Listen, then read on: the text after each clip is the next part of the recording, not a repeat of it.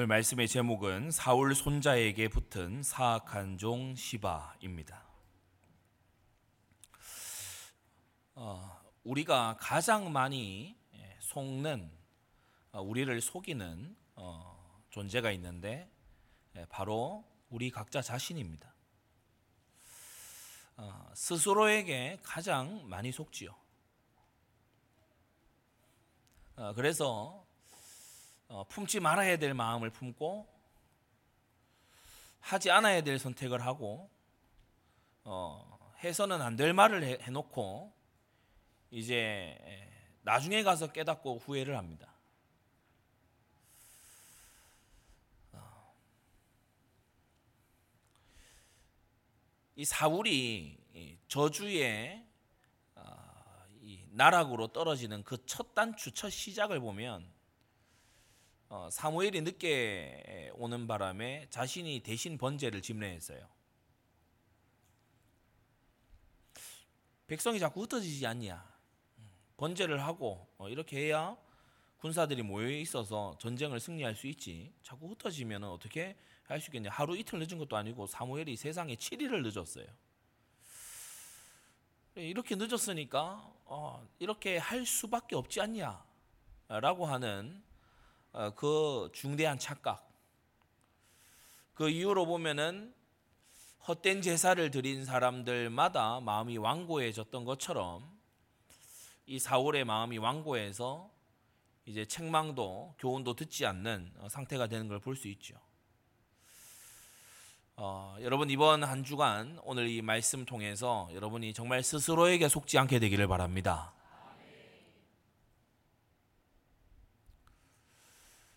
성경이 만물보다 심히 거짓되고 부패한 것이 마음이라고 하셨어요.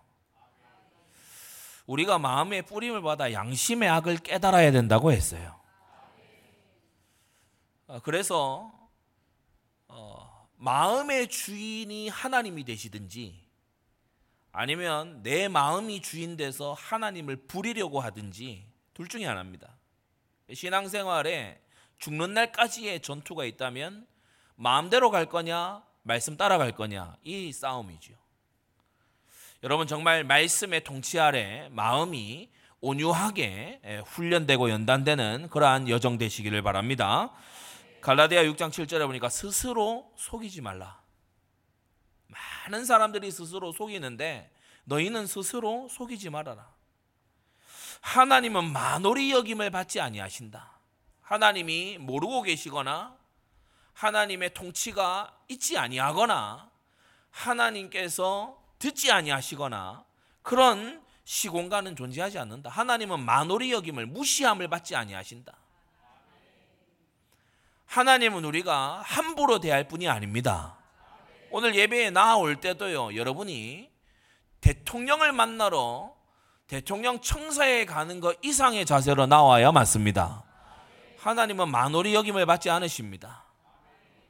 성경에서 이렇게 말, 말씀했지요. 너희가 드리려는 그 예물을 총독에게 가져다 줘봐라. 저가 좋아하겠는가? 저가 간합하겠는가? 하나님은 만홀히 여김을 받지 않으십니다.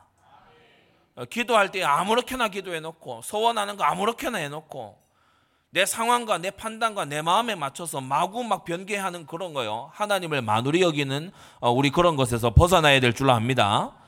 사람은요. 갈라디아 6장 7절 무엇으로 심든지 그대로 거둔다고 했어요.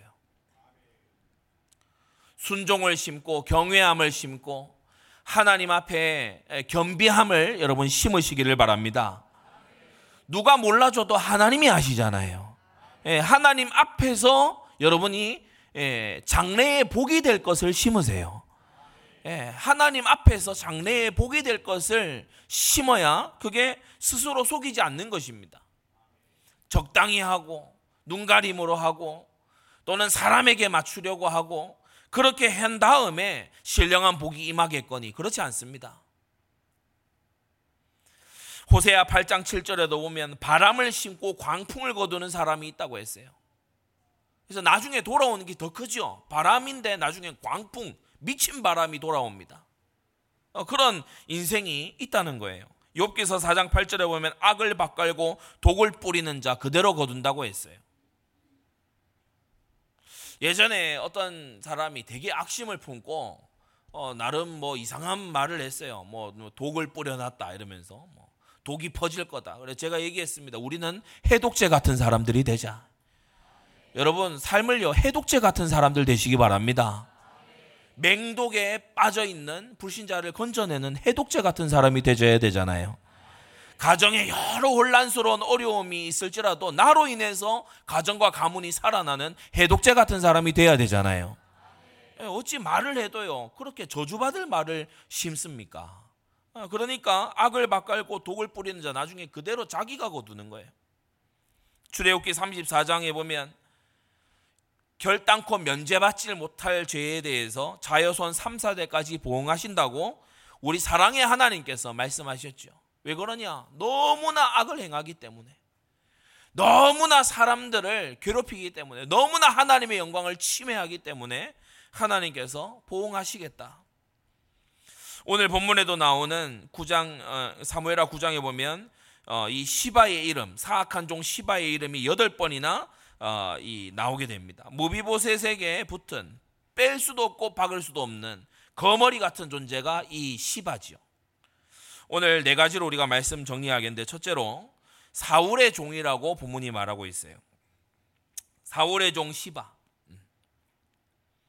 이 사람이 보면은 출신이 이제 노예입니다.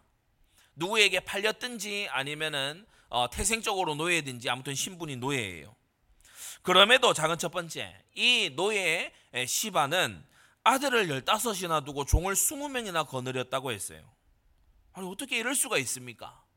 뭐 오늘날 같이 자유로운 시대도 아니고 이 시바가 무슨 귀족이나 됐던 것도 아니고 어, 그런데 어떻게 자녀는 15명 어, 또 어, 아들 15명, 종은 20명이나 이렇게 거느릴 수 있었냐? 사울이 죽은 후에 사울의 재산 대부분을 착복했기 때문입니다. 우리가 보면 어느 날 갑자기 막 삐까뻔쩍하게 해서 다니는 사람이 있어요. 어느 날 갑자기 살던 집도 바뀌고 어떤 날 어, 어, 어 느 날 갑자기 타는 차도 바뀌어요. 수입은 안정돼 있을 것 같은데 어떻게 저렇게 됐을까? 어, 많은 경우에 이 착복했기 때문에 무언가 부정한 어, 것을 했기 때문에 어, 그런 이제 결과가 나오는 거지요. 사울이 죽을 당시에 손자 무비보셋은 장손 무비보셋은 불과 다섯 살이었기 때문에 이 시바가 사울의 남은 유업들 이런 것들을 다 자기 차지로 돌렸던 것입니다. 이제 세월이 흘러서 지금은 무비보셋에게 젊은 아들이 있을 정도로 무비보셋이 이제 장년을 넘어서서 젊은 아들을 둔 그 정도 나이가 됐지만 여전히 이, 이 시바가 전행을 일삼고 있는 거예요. 주인이 다 어, 없어져 버린 집안에서 이 노예가 득이양양하고 있는 거예요. 무비보셋이 누굽니까? 다윗을 기어이 죽이려 한 사울의 손자입니다. 그러므로 이 무비보셋이 입장이 난처해요. 예, 입장이 어디 나설 입장이 아니에요. 뭐 대외 활동을 할 그런 입장이 못 되는 게 이걸 한껏 이용을 해서 이런 곤란한 처지를 한껏 이용을 해가지고 그 많은 재산을 한때 왕의 왕이었던 그 왕의 재산을 독차지하고 주인 행세를 한 그런 아주 뻔뻔한 종이 오늘 본문에 등장하는 시바입니다. 세상을 살다 보면 이런 시바 같은 사람을 만나기도 합니다. 어, 장, 종종 보는 경우가 있지요. 어, 남의 것을 늠름하게 가져다가 자기 것인 양 행세하는 이런 사람들. 그러면서 두 번째 다윗이 사울의 남은 가족을 찾는다는 얘기를 듣자 전혀 아낌없이 고발하듯 다 알려주는 시바입니다. 이 시바는 속으로 기대하는 바가 있었어요. 말하는 투를 한번 보세요. 전 사울의 종 시바입니다. 3절에 보면은 요나단의 아들 하나가 있습니다. 이러면 될 거 아닙니까? 근데 요나단의 아들 하나가 있는데 절뚝발입니다. 어, 우리 한국어에도 그런 표현이 적혀 있듯이 이 히브리어 원어에도 비하하는 의미가 들어 있습니다. 비하하는 의미가 들어 있어요. 그건 절뚝발입니다. 그리고 4절에 보면 어디 있느냐라고 했을 때 로드발 암미엘의 아들 마길의 집이 있습니다라고 해서 구체적으로 어느 지역이 아니고 어느 집에 거기에 그 장소에 있다라고 지적하면서 그가 잡혀서 죽기를 바라는 마음을 내비치고 있죠.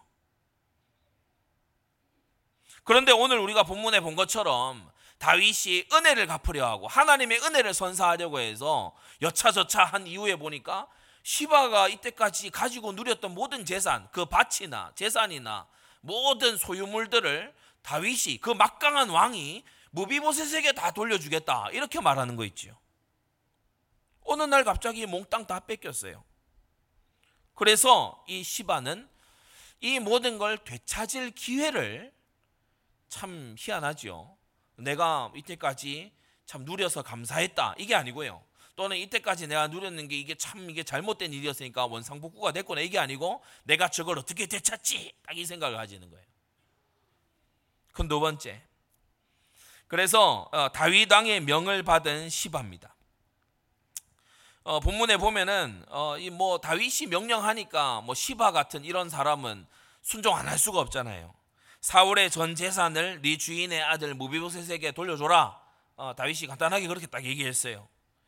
그러면서 시바 너는 둘째 내 주인의 아들 무비보셋을 공개해라. 이 공개하라는 것은 이제 주인으로 섬기라는 거지요. 시종을 들라는 거지요. 네가 원래 사울의 노예가 아니냐? 사울의 종이 아니냐?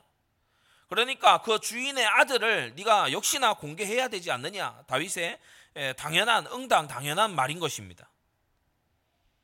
너와 내 아들들과 내 종들은 저를 위하여 밭을 갈고 거두어 내 주인의 아들을 공개하라. 이 시바의 아들들도요.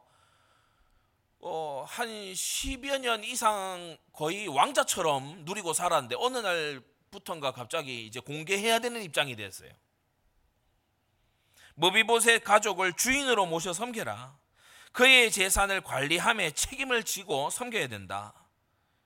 그래서 다윗이 무비보셋에게 시바와 그의 자녀 그의 종들을 어, 종으로 어, 붙여주는 모습을 보게 되죠.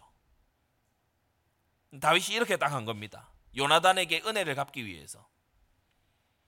세 번째 시바가 대답을 합니다. 내주 왕께서 온갖 일을 종에게 명하신 대로 종이 준행하겠나이다라고 하는데 우리가 사무엘하 전체 문맥을 이렇게 보면은 이때 이 시바가요 순전한 마음으로 내가 섬기겠습니다 그런 게 아니에요. 나중에 무비보셋을 고발하거든요. 무비보셋을 거짓으로 고발하거든요. 흑심을 숨기고 있는 거예요. 불만을 가졌지만 표시내지 않는 거예요. 다윗이 워낙 강력하니까. 순종과 충성을 가장하는 시바입니다. 사랑하는 성도 여러분, 우리는 사람의 본심을 모릅니다. 하나님께 인도받아야 돼요. 거짓된 사람들은 얼마든지 가장할 수 있어요. 사탄의 종들이 의의 종으로 자신을 가장한다고 했습니다. 제가 예전에 기차를 타다가 어느 정치인 한 명을 만났는데, 어, 이 정치인이요. 인기가 대단해요. 어, 저하고 복도를 사이에 두고 옆자리에 앉았거든요. 아, 여기저기서 사람들이 와서 사진 찍자고 그래 제가 옆에서 코녹을 치렀습니다. 사진 찍는다고 자꾸 엉덩이를 저한테 이렇게 하니까 저, 저분하고 사진 찍는데 엉덩이는 저한테 오잖아요. 줄 서서 사진 찍는다 그러고요. 특히 여성들이 와가지고 막 사진 찍는 거예요. 나중에 좀 한 불과 몇 개월 지났을까요? 뭐 엄청난 그 스캔들로 정치 생명이 마감이 되더라고요. 근데 제가 바로 옆에서 그 어, 포스가 느껴져요. 딱 이 탔는데 뭐 자기 자료 가방 뭐 종이 한 장 안 들고 타요. 커피 딱 한 잔 딱 들고 딱 타서 다리 딱 꼬고 그리고요 뭐 앞에 뭐 있는 줄 알았어요. 저는 앞을 이렇게 보더라고요. 앞에 그 뒷좌석인데 앞을 이렇게 보더라고요. 야, 되게 분위기 있다. 그러면서 그분들 다 사진 찍고 나니까 저를 이렇게 보면서 눈빛이 그거예요. 뭐 한 장 찍어 드릴까? 얼른 돌렸습니다. 별로 사진 찍은 사진 남기고 싶지도 않고. 근데 이제 몇 달 뒤가 되니까 엄청 그렇게 되더라고요. 얼마나 젠틀해 보이는지 몰라요. 친절해요. 목소리가 동굴 목소리야. 막 울려요. 막 이게 막 심금을 울려. 옆에 딱 있어 보니까 멋있어. 사람이 너무 멋있어. 그런데 알고 보면 뒤로 딴짓하고 있죠. 우리는 사람의 속을 다 모릅니다. 우리 자신들도 우리가 때때로 앞과 뒤가 다르다는 사실을 우리 양심도 우리가 압니다. 하물며 세상에는 타고난 악인들이 있어요. 자기를 엄청나게 잘 숨기는 악인들이 있단 말입니다. 이 시바 같이. 그래서 우리는 성령인도 받아야 됩니다. 정말요 만남의 저주에 걸리지 않도록 성령 성령인도 받도록 여러분 기도하시기를 바랍니다. 흑심을 숨기고 순종과 충성을 가장했어요. 다윗이 무비보셋을 함부로 대하지 말라는 그런 의도를 두고 다음과 같이 말합니다. 무비보셋은 항상 내 상에서 먹을 것이다. 공개는 해라. 공개는 해라. 섬기는 거 뭐 갖다 주고 이런 건 해라. 아니 왕의 상에서 항상 먹는데 우리가 뭐 소출을 바치고 이럴 필요가 있겠습니까? 아니 섬기는 건 계속 섬겨. 그러나 무비보셋은 내 상에서 계속 먹을 거야. 함부로 할 대상이 아니야. 왕자같이 대우해 주는 거 있죠. 약 35년 전 요나단과의 약속과 하나님 앞에서의 맹세를 다윗이 이행하고 있는 겁니다. 이제 시바는요. 하, 안 하면 안 되는 상황이 됐어요. 안 하면 그 다음 끼니 때 무비보셋이 얘기해요. 왕의 식사 이, 이 테이블에서 얘기한다고 시바가 안 하던데요. 뭐 뭐라고?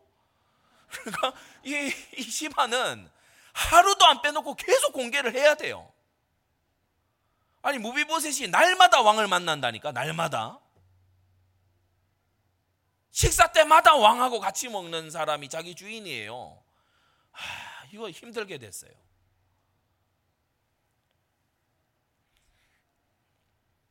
이 시바가 안 할 수 없는 상황이 된 거예요. 그런데 진심을 담아했냐? 그게 아니고 예, 이제 우리가 사무엘하를 계속 보게 되면 이 시바가 역심을 딱 숨긴 채로 마음속에 칼을 숨긴 채로 모비보셋 옆에서 하는 척합니다 이제 음. 성실하게 하는 척합니다. 왕의 명령을 다 순종하는 척합니다. 다섯째 모비보셋의 아들이 있었는데 예, 그는 이름이 미가였어요. 12절에 보시면 젊은 아들 하나가 있으니 이름은 미가더라.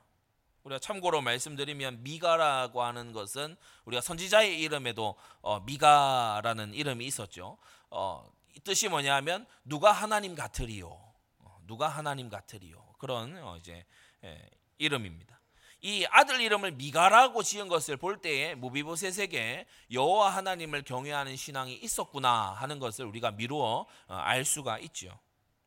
미가는 후에 네 명의 아들을 낳게 되고 쇠퇴한 가문을 다시 일으켜 세우는 조상이 됩니다. 역대상 8장에 가서 보면은 이 무비보셋의 후손들 중에 150인의 큰 용사들이 일어났고 활을 잘 쏘는 자들로 이들이 유명세를 어, 떨쳤다. 어, 그런 어, 말씀이 나오지요. 요나단에게 베푸신 하나님의 은혜입니다. 큰 세 번째. 자, 그런데 이 시바가 이제 나중에 사무엘하 16장에 가서 보면 어떤 사건을 벌이는가? 다윗이 압살롬의 난을 피해서 예루살렘에서 도망 도망칠 때 왕성 예루살렘을 어 이제 버리고 떠날 수밖에 없을 때 그때에 이때 이, 이 시바가 오늘 본문에 등장한 이 시바가 아, 기회다 이렇게 기회를 드디어 포착을 합니다. 공경에 처한 다윗의 처지를 알고서요 많은 필요를 채워줄 것을 가지고 다윗을 따라가요. 어, 지금은 비록 다윗이 피난하겠지만 어, 백전의 용사인 이 다윗이 저 신출내기 압살롬을 이길 것이다라고 하는 어, 나름 정확한 이, 이 판단이 있었던 거지요. 계산을 깔고 지금 이제 호의를 내가 베풀어야 안 되겠냐 이런 것을 가지고서 이제 이 시바가 어, 물품들을 챙겨서 다윗의 뒤를 따릅니다.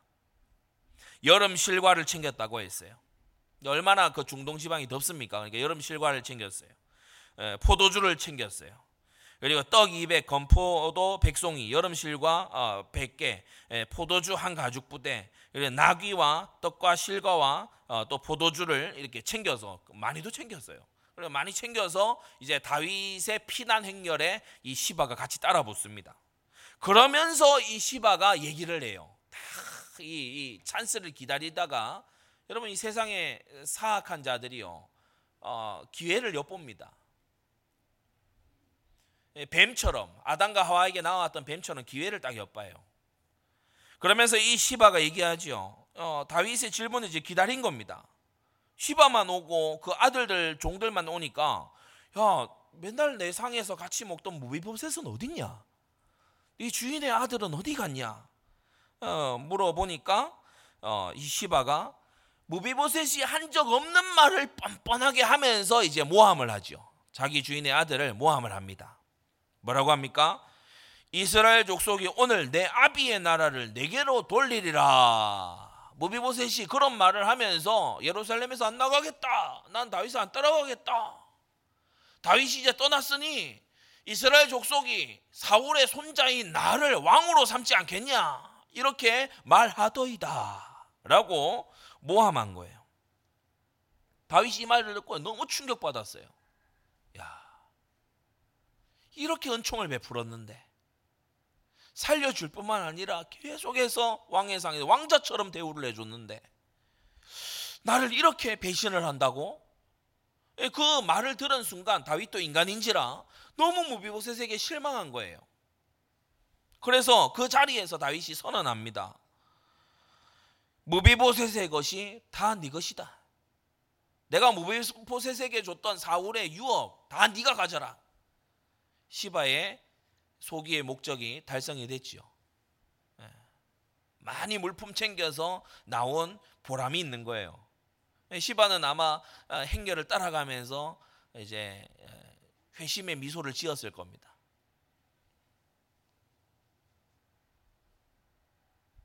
질문을 기다렸다가 먼저 막 얘기하면 또 이상해 보일 수 있으니까 질문하기를 기다렸다가 기다렸다는 듯이 딱 대답해서 원하는 걸 딱 챙겨 넣는 거예요. 사악한 악인의 모습. 그리하여 모든 재산을 다시 빼앗아 오는 이 시바의 모습입니다. 자, 이런 머리 굴리는 간교한 교활한 인간이 왜 오늘 본문에 요나단의 아들 옆에 붙어 있나? 바로 이게 저주라는 거예요. 바로 이것이 저주입니다. 사람이 어떤 사고를 당해서 어디가 다쳤다. 그건요, 한순간이고 자기가 그냥 이겨나가면 되는 거예요. 그렇죠? 사람이 가난하다. 그러면 다시 부유해질 가능성이라도 있어요. 그런데 악심이 변하지 않는 사람이 옆에 와서 붙었다. 이거는요, 너무 큰 저주가 돼요. 너무 큰 재앙이 되는 거예요. 오늘 본문의 이 말씀을 들으면서 여러분은 만남의 저주가 떠나가고 만남의 축복이 있기를 기도하시기 바랍니다. 누구를 만나느냐에 따라서 인생이 참 많이 달라지죠. 이제 마지막 네 번째입니다. 다윗이 압살롬이 이제 죽은 이후에 황궁하지 않습니까? 사무엘하 19장에 보면은 다윗이 이 황궁할 때 예루살렘으로 돌아왔을 때 19장 24절에 보면 어, 무비보셋이 다윗 왕을 맞으러 나옵니다. 아이고 두 다리가 다 절뚝이는데 맞으러 그래 나왔어요. 뒤늦게 제때 따라가지를 못하고 왕이 떠난 날부터 평안히 돌아오는 날까지 예, 수염을 깎지 않고 옷을 빨지 않고 나름 자기의 이 표현을 한 거예요. 다윗과의 의리를 지키겠다고 나름 표현을 했지만 다윗에게는 그게 전달된 적이 없어요. 자기 나름대로 애쓴 거예요. 다윗이 책망합니다. 네가 어찌하여 나와 함께 가지 아니하였느냐? 다윗이 책망합니다. 너 어떻게 나하고 함께 안 갔냐? 책망하지요. 무비보셋이 구구절절하게 얘기합니다. 나는 절뚝발이고 나귀의 안장을 지어가서 왕과 함께 가려고 했지만은 내 종이 나를 속이고 내팽겨치고 왕 앞에 가서 나를 참소했습니다. 얘기합니다. 어, 모두 이 무비보셋이 이제 준비를 해서 그 행, 행렬에 같이 가려고 했지만 종이 나를 버리고 갔습니다라고 얘기를 하지요. 그런데 여기서 이제 하나 우리가 생각해야 될 것은 어떻게 해서라도 누구의 도움을 입고서라도 어, 다윗과 함께 했어야 돼요. 무비보셋이 진짜 마음이 있었다면 할 수 있었어요. 왜 지금 성 앞에까지 다윗 맞으러 나왔잖아요. 진짜 마음이 있었다면 할 수 있었어요. 우리가 일부 강단 말씀에서 말씀 받았죠. 적그리스도가 득세하는 세상 마지막 때에 어떤 사람들은 적그리스도 앞에 두 손 두 발 들고 어떤 사람들은 적그리스도를 열렬히 환호하고 그렇게 합니다. 마치 이 압살롬에게 붙었던 사람들처럼. 그래서 이 압살롬이 적그리스도의 예표거든요. 다윗은 그리스도의 예표고 무비보셋은 흔들렸던 신자의 모습입니다. 흔들렸던 신자의 모습. 지금 1, 2부 강단이 연결되는 게 알아지시나요? 무비보셋은 심히 흔들렸어요. 다윗을 향한 마음이 없었던 게 아니에요. 충심이 없었던 게 아니에요. 그러나 이 무비보셋은 생각했어요. 압살롬이 이길 수도 있지 않을까? 무비보셋이 왜 예루살렘을 떠나지 않았을까요? 나오는 여러 가지 정황을 종합했을 때 나오는 결론은 하나입니다. 무비보셋은 생각하고 생각하고 생각하다가 결국 어떤 생각했냐? 압살롬이 이길 거라고 판단한 거예요. 그러니까 떠나지 않은 거죠. 저 기세등등한 젊은 저 압살롬. 우리아 아내의 사건으로 인해서 징계받는 저 다윗을 볼 때 이제 압살롬의 시대가 온 거 아니겠냐? 모비보셋이 적어도 그런 판단이 지배적이었기 때문에 예루살렘에 머물렀던 거예요. 그러나 그러나 그것은 잘못된 판단이었죠. 하나님은 압살롬을 기름 부으신 적이 없습니다. 여러분 기준 확실하게 가지시기 바랍니다. 다윗이 아무리 연약하고 부족하고 실수가 있어 징계받고 있을지라도 하나님의 기름 부으심이 그에게 있고요. 압살롬이 제 아무리 떵떵거리고 민심을 다 가지고 있을지라도 압살롬은 기름 부음을 받지 않았어요.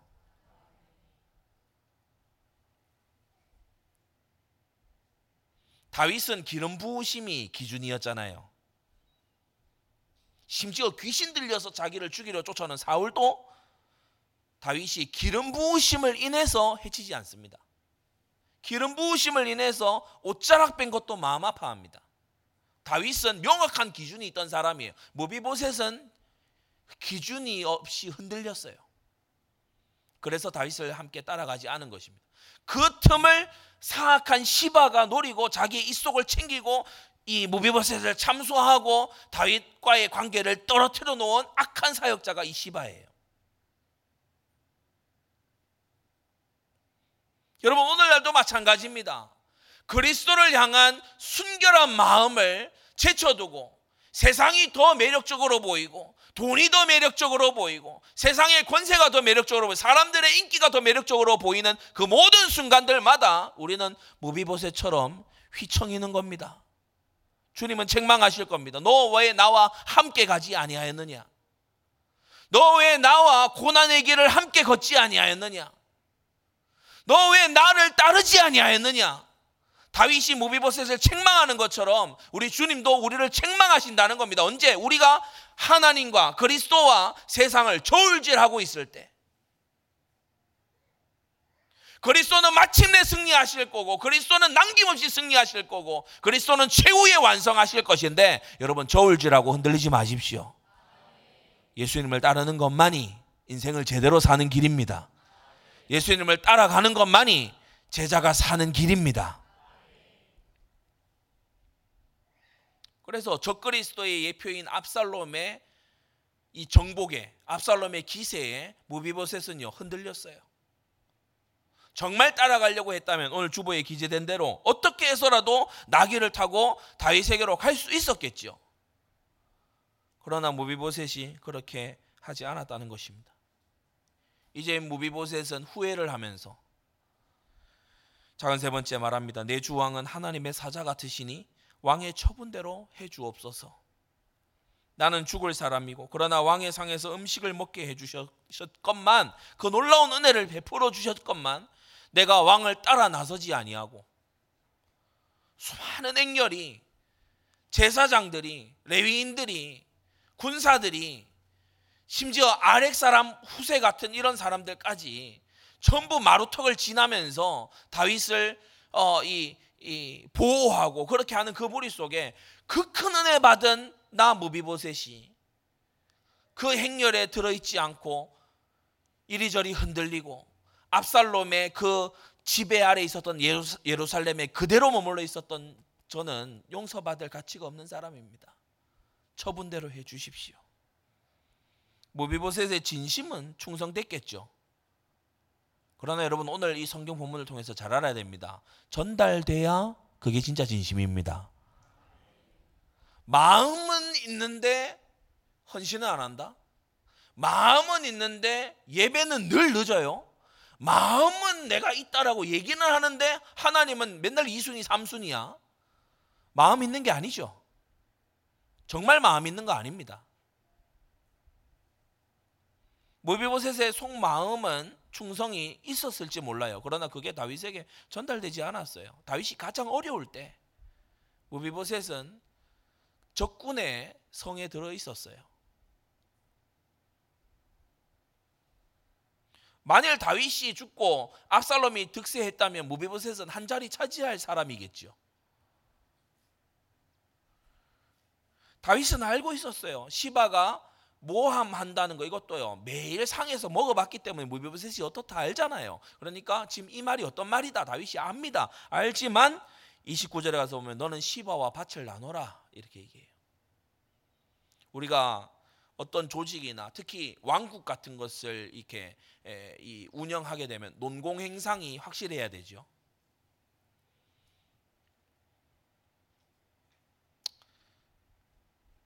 조선 시대에 보면은 임진왜란하고 병자호란이 불과 뭐 100년도 걸리지 않는 시간 안에 두 번이나 이제 터집니다. 임진왜란, 정유재란 그 다음에 좀 있다가 얼마 안 돼서 병자호란이 또 터져버려요. 선조 뒤에 광해군 잠깐 있다가 인조 반정 있는 다음에 선조, 선조, 광해군, 인조 요 세 임금 사이에 전쟁이 큰 전쟁이 임진왜란, 정유재란, 병자호란 세 번이나 터져버리죠. 임진왜란 때는 엄청 의병들이 막 일어나서 이제 이 나라를 살리자 막 이렇게 했어요. 뭐 도처에서 의병들이 일어나고 그렇게 한 기록이 있죠. 그런데 병자호란 때는 의병이 안 일어나요. 원군을 불렀는데 그, 그, 그 이제 군사들도 안 와요. 안 모여요. 왜 그러냐? 역사를 공부해 보면 임진왜란 때 생명 걸고 막 이 왜군에 맞서서 나라를 지켰던 이런 사람들보다 어, 그냥 옆에서 시중 들던 사람, 별 볼 일 없는 생명 안 걸어도 되는 일 했던 사람을 더 공을 치하하는 거예요. 예, 선조가 나중에 돌아온 다음에 그렇게 해버리거든요. 그러니까 이 사대부들과 백성들도 생각할 거 아닙니까? 이 나라 위에서 목숨 걸어봐야 돌아오는 거 없구나. 그저 아첨하고 어, 그저 이렇게 에, 그런 사람 자기 에, 일신의 안위만을 바라는 사람들이 오히려 낫겠구나.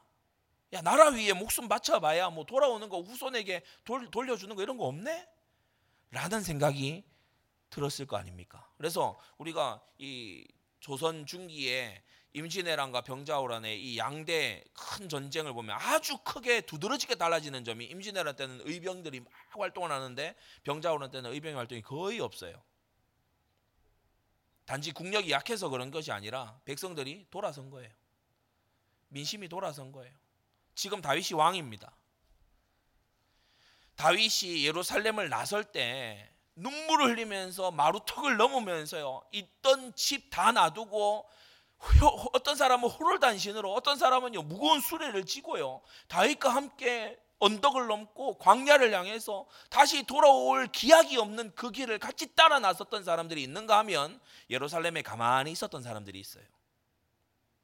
압살롬의 난이 정리된 다음에 다윗이 농공 행상을 해야 되잖아요. 공의롭게 해야 될 거 아닙니까? 만일 공의롭게 하지 않고 여전히 남아 있었던 근데 고생스럽게 자기를 따르고 충성했던 사람들이나 예루살렘에 가만히 평안히 있었던 사람들이나 똑같이 대우한다 그러면 공의가 무너지는 거예요. 이후에 아무도 다윗을 도우려고 안 할 거 아닙니까? 다윗이 이쯤은 다 아는 사람이거든요. 그게 의롭지 않다는 것을 다 아는 사람입니다. 여러분 우리가 하나님 나라도 똑같습니다. 마태복음 5장에 주님께서는 의를 위하여 핍박을 받는 자 하늘에서 상이 있을 거라고 하셨어요.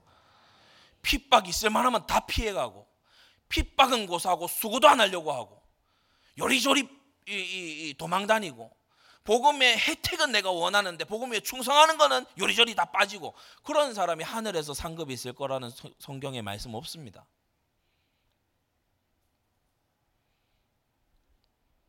다윗이 무비보셋의 소유를 시바와 나누라는 거예요. 다 알지만 시바와 나누라는 거예요. 반역의 무리와 함께 예루살렘에 머물러 있었던 너에게 너 무비보셋에게 내가 마지막으로 줄 수 있는 호의는 이거다. 재산을 나누라. 다 뺏어가도 사실은 할 말이 없는 무비보셋인데 반을 남겨준 거예요. 참 끝까지 요나단과의 의리가 있고 자비를 지키는 이 다윗의 모습입니다. 모비보셋의 진심은 재산에 있지 않았죠. 그래서 재산이 왜 그렇습니까? 이런 모비보셋 그런 말 안 합니다. 다윗과 관계가 회복되기를 원하고 있어요. 뒤늦게 회개를 하고 있는 모비보셋이에요. 그러나 너무 때가 늦었어요. 제 때에 그의 주를 따라 나섰어야죠. 결론입니다. 악한 시바에게 재산을 절반이나 뜯긴 다 되찾은 줄 알았는데 다시 절반이나 뜯기고만 이 모비보셋 그의 할아버지가 사울이었지 않습니까? 그 사울 왕이 권력이 대단하고 막강했을 때 사무엘상 22장에 우리가 기억하듯이 경건한 자들의 기업과 소유를 휩쓸며 강탈했어요. 이 모베보셋의 할아버지가 경건한 자들에게 피눈물을 남겨줬어요. 환란을 안겼고 빚지게 했고 원통하게 만들어서요 광야로 내모은 것입니다. 이 사울 왕의 짐짓죄 고범죄는 주님께서 출애굽기 34장에 분명히 예언하시고 말씀하신 대로 가문의 멸망과 저주로 이어졌습니다. 자여손 3, 4대까지 보응하리라. 모두 죽고 무비보셋 하나 남았는데 이 무비보셋의 재산마저 노예의 시바가 절반을 가져가 버렸어요. 이 과정을 통해서 이제 할아버지 때로부터 내려오던 그 재산의 딱 절반을 가지고 무비보셋과 그 아들 미가는 새로운 시작을 하게 된 겁니다. 여러분 이마저도 하나님의 크신 긍휼입니다. 오늘 본문에서 얻어야 될 교훈 여러 가지가 있는데 그 중에 한 가지 중요한 것이 있다면 여러분 주께서 부르실 때 주께서 따르라 하실 때 즉시 순종하십시오. 무비보셋이 진심이 그렇지 않았다 성경이 말합니다. 그러나 그 진심은 자기가 알고 있는 진심이지 그의 주인 다윗이 아는 진심이 아니에요. 성경은 우리에게 네 믿음을 보이라고 말합니다. 여러분 주 앞에서 믿음을 보이십시오. 행함이 없는 믿음은 죽은 것입니다. 나는 믿노라고 말은 하지만 나는 하나님을 신뢰하노라고 말은 하지만 선택과 결정과 헌신의 그 테스트 앞에서는 달리 살고 있지 않습니까? 그럼 우리는 자문해 봐야 됩니다. 이게 다시 서론 제일 처음에 말씀해서 이것이 나의 진심이라고 내가 나를 속이고 있는 것 아닌가? 이것이 나의 진심이라고 내가 나를 속이고 있는 거 아닌가? 하나님은 만월의 여김을 받지 않으신다. 행함이 없는 믿음은 죽은 거예요. 저는 우리 청년들 결혼할 때를 앞에 두고서 직장 구할 때를 앞에 두고서 어떤 선택과 결정을 하는지 보려고 해서 보는 게 아니고 보여집니다. 무엇을 우선하는지, 무엇이 기준이 되어 있는지, 도무지 예배드리기 어려운 직장을 돈 많이 준다는 이유로 덥석 집는 걸 볼 때, 아, 저 형제에게, 저 자매에게 중요한 건 저거였구나. 도무지 교회와 하나 될 줄 모르고 교회에 도리어 적대적이까지 한 사람과 계속해서 결혼을 향해 나아가는 걸 볼 때, 아, 저 사람에게는 교회는 1순위가 아니구나. 보려고 해서 보는 게 아니고 보여지는 거지요. 다윗이 무비보셋을 본 겁니다. 아무리 걸을 수 없는 불구를 할지라도 내가 그렇게 어렵고 환란 중에 있을 때 나를 따라오지 않고 예루살렘에 남아 있었던 걸 보니 충신은 아니구나. 그의 진심이 어떠한지 자기가 얘기하는 바대로 내가 믿을 요량은 있다만 그는 적어도 나와 피땀을 같이 흘리는 충신은 못 되는구나. 그의 모든 재산을 보존해 주어서는 공의가 서지 않겠다. 사랑하는 성도 여러분, 악한 자가 여러분의 상을 뺏으려 합니다. 악한 자가 여러분의 상을 들어서 되려 교만해져서 그 상을 잃어버리게 하려고 합니다. 삼가 누가 너희의 상을 뺏을까 두려워하라. 오늘 우리에게 주시는 말씀인 줄 믿습니다. 존귀한 장로, 권사, 안수집사의 직분을 받았지요. 왕의 상에 함께 앉은과 같은 그러한 존귀한 직위에 오르지 않았습니까? 그러면 거기서 가져야 될 마음은 무엇이겠습니까? 무비보셋이 왕자 중 하나처럼 여김 받았다면 그는 왕자 중 하나로 여김 받는 자로서 그의 왕이 피신할 때 그는 어떻게 행동했어야 했던 것입니까? 그냥 예루살렘을 사는 한 명의 촌부처럼 행동해야 되나요? 선택과 결정의 기로 앞에서 우리는 하나님께 믿음 보여야 합니다. 하나님을 향한 진심을 보여야 합니다. 스스로 진심이겠거니 속이지 마십시오. 하나님은 만홀이 여김을 받지 않으십니다. 무엇으로 심든지 그대로 거두게 될 줄로 믿습니다. 기도하겠습니다. 걸어가신 아버지 하나님, 사울 손자 모비보셋에게 붙은 사악한 종 시바의 모습을 보면서 오늘 우리의 신앙을 다시 점검합니다. 모비보셋은 놀라운 은총을 받았고 다윗으로부터 엄청난 특혜를 받았지만 그는 정작 중요한 어, 기점에 다윗을 따라 나서지 아니하였고 그 사악한 종에게 참소할 빌미를 주고야 말았습니다. 거룩하신 아버지 하나님, 우리 모든 사랑하는 성도들이 악한 자 저 어, 사탄에게 참소할 빌미를 내어주는 어리석은 자 되지 않도록 은혜 베풀어 주시옵소서. 그리스도와 함께하게 하여 주시옵시고 어려울 때나 어, 승리할 때나 주님과 함께하고 동행하는 우리가 되게 하여 주시옵소서. 예수 그리스도의 이름으로 기도드리옵나이다. 아멘.